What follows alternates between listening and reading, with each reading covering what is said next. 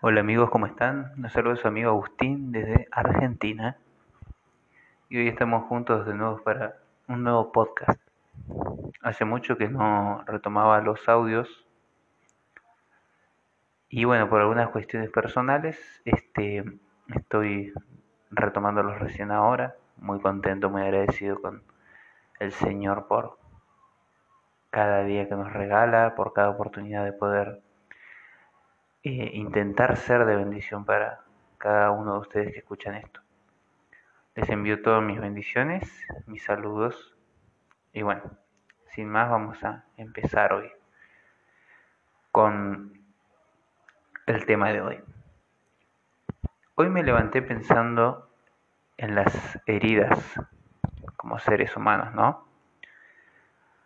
Las heridas nos marcan para siempre como individuos. Cada ser tiene una historia, un camino recorrido. ¿Cuántas veces pensamos en el otro y sus heridas? Esas son algunas de las preguntas que hoy me, hacía. Y yo pensaba con respecto, con respecto a esto, ¿cómo sería la vida sin, sin heridas, sin sufrimientos, sin ese algo que ha marcado nuestra, nuestra existencia, ¿no? Realmente creo que si hay algo que realmente marca el corazón de una persona es el sufrimiento. De hecho, en Eclesiastés dice que mejor es, la, mejor es el llanto que la risa, mejor es la tristeza que la dicha. Y yo no entendía por qué Salomón había dicho eso, pero hoy lo tengo un poco más claro. El dolor nos enseña, nos moldea, nos permite llegar a comprender nuestra condición de polvo.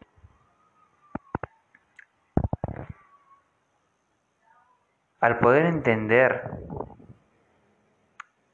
que nosotros somos polvo, vamos a ser mucho menos soberbios, vamos a ser mucho menos, eh, ¿cómo decirlo?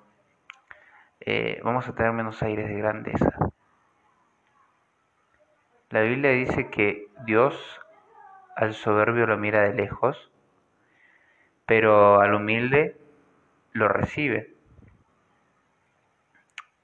¿Cómo es la, cómo es la mejor forma de ser humildes? Muchas veces el Señor usa el sufrimiento para hacernos más humildes. Por ejemplo, ¿alguna vez te has puesto a pensar por qué has tenido que pasar por situaciones difíciles en tu vida? Heridas que quizá te marcaron, quizá, quizá eh, una traición de algún ser muy cercano, quizá un abandono, una desilusión, alguna pérdida de algún familiar, de algún amigo, de alguien importante en nuestra vida. O simplemente la, la depresión. ¿Por qué a veces Dios permite esas cosas en nuestra vida? Bueno, mi pensamiento o mi conclusión es para moldearnos. Dios permite estas cosas para moldearnos. Si nosotros no pasáramos por momentos adversos en nuestra vida, no reconoceríamos cuánto lo necesitamos. Creo que no hay frase que me haya llegado más cuando la leí, que fue las palabras de nuestro, del gran patriarca Jacob, Israel, en Génesis 47, versículos 7 y 8, cuando José eh, se, reencuentra, con su padre y sus hermanos y, y su familia va a vivir a, Egipto, eh, Faraón va a conocer a Jacob y le hace una pregunta Y es así, vamos a leer. Dice, José trajo a su padre Jacob y lo presentó a Faraón. Jacob bendijo a Faraón. Entonces Jacob respondió a Faraón, los años de mi peregrinación son 130 años. Pocos y malos han sido los años de mi vida, y no han alcanzado los años de mis padres que vivieron en los días de su peregrinación. O sea, Faraón le preguntó, ¿no? Faraón le preguntó, ¿cuántos años tienes tú? Y esa fue la respuesta de Jacob. Vamos a leerla de nuevo. Los años de mi peregrinación son 130 años, pocos y malos. Pocos y malos han sido los años de mi vida. Yo no sé ustedes, pero yo no conozco a nadie que haya llegado a vivir 130 años hoy en día. ¿Y qué nos puede enseñar esto? Que aunque una persona viva mucho, la vida pasa rápido igual. La, la vida de Jacob estuvo marcada por sinsabores y preocupaciones, pero la vida de quién no es así. Eh, en palabras del propio maestro, en Juan 16:33, él dijo, estas cosas les he hablado para que tengan en mí paz. En el mundo tendrán aflicción, pero confíen, yo he vencido al mundo. O sea, básicamente es una garantía el tener aflicciones en esta vida. Es una garantía y nuestro mismo maestro lo dijo. O sea, si él lo dijo, es porque es una verdad eh, inamovible.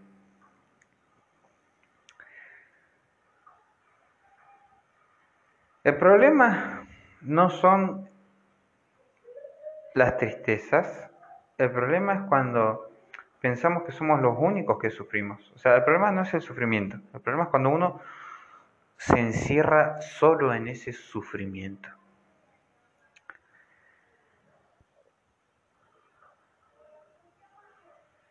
Cuando pensamos que somos los únicos que sufren y cerramos nuestros oídos a oír el sufrimiento ajeno. Como si fuéramos más importantes que los demás, nos olvidamos de lo que dijo el profeta. Cuando leemos en Isaías 40, que dijo, una voz clama. Entonces él respondió, ¿qué he de clamar? Toda carne es hierba y todo su esplendor es como flor del campo. Sécase la hierba, marchítese la flor cuando el aliento del Señor sopla sobre ella.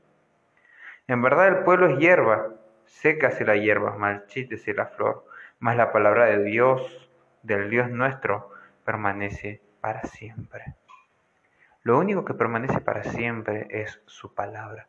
Nosotros somos, eh, somos fugaces, ¿no? somos un soplo de eternidad, un soplo en la eternidad. Nosotros no somos más importantes que nadie. Eh, cuando el maestro dijo, ama a tu prójimo como a ti mismo, también se refería a eso, a sufrir con los que sufren, a llorar con los que lloran, a reír con los que ríen, este, sentir con el otro. Eso es lo más importante. Nosotros somos hierba y debemos entenderlo.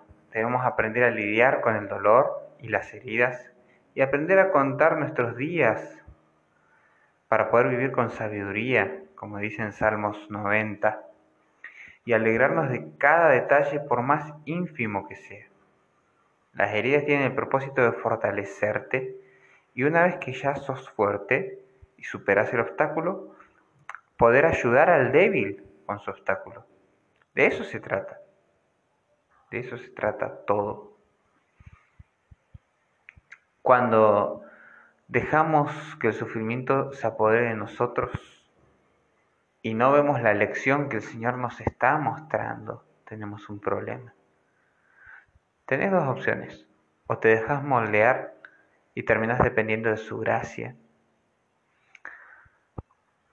O te en ese dolor y vivís preso del dolor. A mí me ha tocado vivir preso del dolor mucho tiempo. Mucho tiempo. Y no he aprendido nada cuando me he enfocado en mí. Pero cuando he aceptado de que mi único propósito en esta vida es aferrarme al Señor, en ese momento he aprendido del dolor. Quizás, quizás vos pasaste por un abandono, quizás tu papá te abandonó cuando eras niño, quizás, quizás pasaste por un divorcio, quizás se murieron tus padres, se murió tu hermano, se murió alguien. Quizá pasaste desilusiones fuertes o quizá, en, como era en mi caso, tuviste que lidiar con la depresión. Bueno, eso es tu aguijón.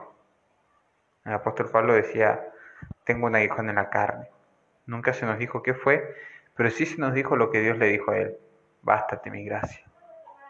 Bástate mi gracia. Por último, cuando recuerdes el dolor, recordad que es la mano del alfarero moldeándote. Quizá, quizá eras un pequeño niño y tu papá te abandonó y nunca te quiso. Y tú te preguntaste toda tu vida, ¿por qué el Señor permitió esto? ¿Por qué me pasó esto a mí? ¿Por qué?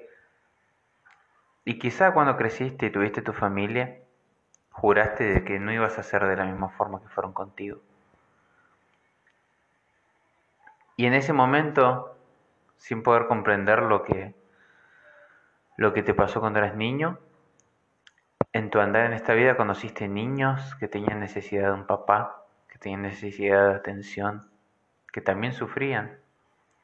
Y en ese momento entendiste, esto me pasó a mí para poder ayudar a estos pequeños que están pasando eso ahora.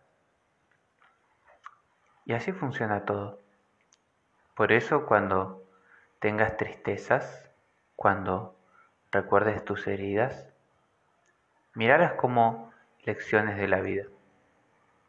Lecciones que el Eterno ha puesto para que puedas enriquecerte un poco más, para que puedas recordar tu condición de polvo, tu condición de hombre mortal o mujer mortal, que necesitan urgentemente de un redentor. Recordemos la historia de Job. Job pasó todo lo malo que te puede, a Job le pasó todo lo malo que te puede pasar en esta vida. Y a él que dijo, en su peor momento él dijo, yo sé que mi redentor vive. Yo sé que mi redentor vive. Él conoció a su redentor en su peor momento. Conoció a su redentor en su peor momento. Nuestro maestro, nuestro maestro sufrió el dolor más grande que puedes sufrir. Morir por los pecados de toda la humanidad. Con mayor razón nosotros. Así que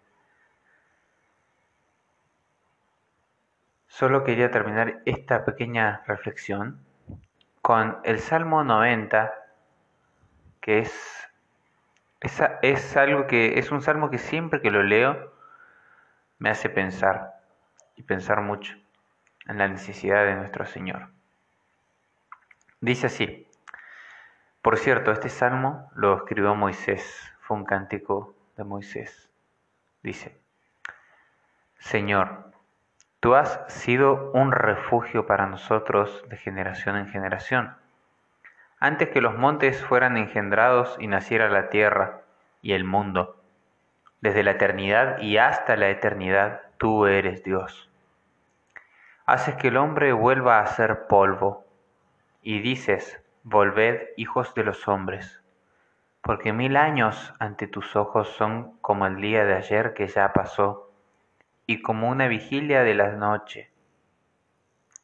Tú los has barrido como un torrente, son como un sueño. Son como la hierba que por la mañana reverdece, por la mañana florece y reverdece, al atardecer se marchita y se seca, porque hemos sido consumidos con tu ira, y por tu furor hemos sido conturbados. Has puesto nuestras iniquidades delante de ti, nuestros secretos a la luz de tu presencia. Porque por tu furor han declinado todos nuestros días. Fíjense lo que dice acá, por tu furor han declinado todos nuestros días. Acabamos nuestros años como un suspiro. Los días de nuestra vida llegan a 70 años y en caso de vigor a 80 años.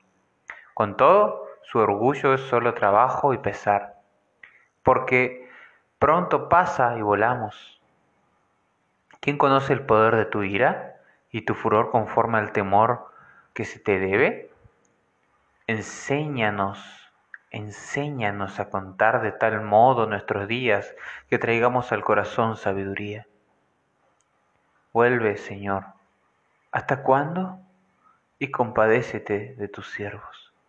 Sácianos por la mañana con tu misericordia y cantaremos con gozo y nos alegraremos todos nuestros días.